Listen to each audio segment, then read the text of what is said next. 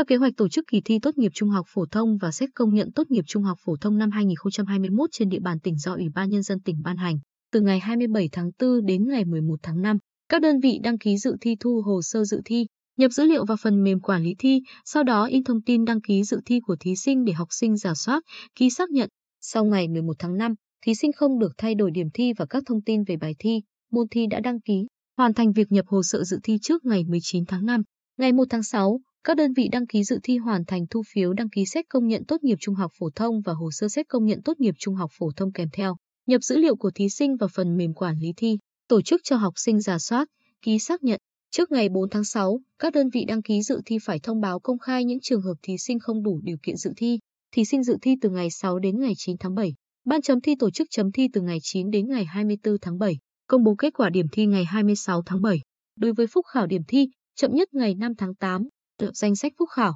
ngày 16 tháng 8, hoàn thành phúc khảo, chậm nhất ngày 20 tháng 8 hoàn thành việc xét công nhận tốt nghiệp. Được biết, toàn tỉnh sẽ tổ chức một hội đồng thi để tổ chức kỳ thi tốt nghiệp trung học phổ thông năm 2021 cho học sinh trên địa bàn tỉnh.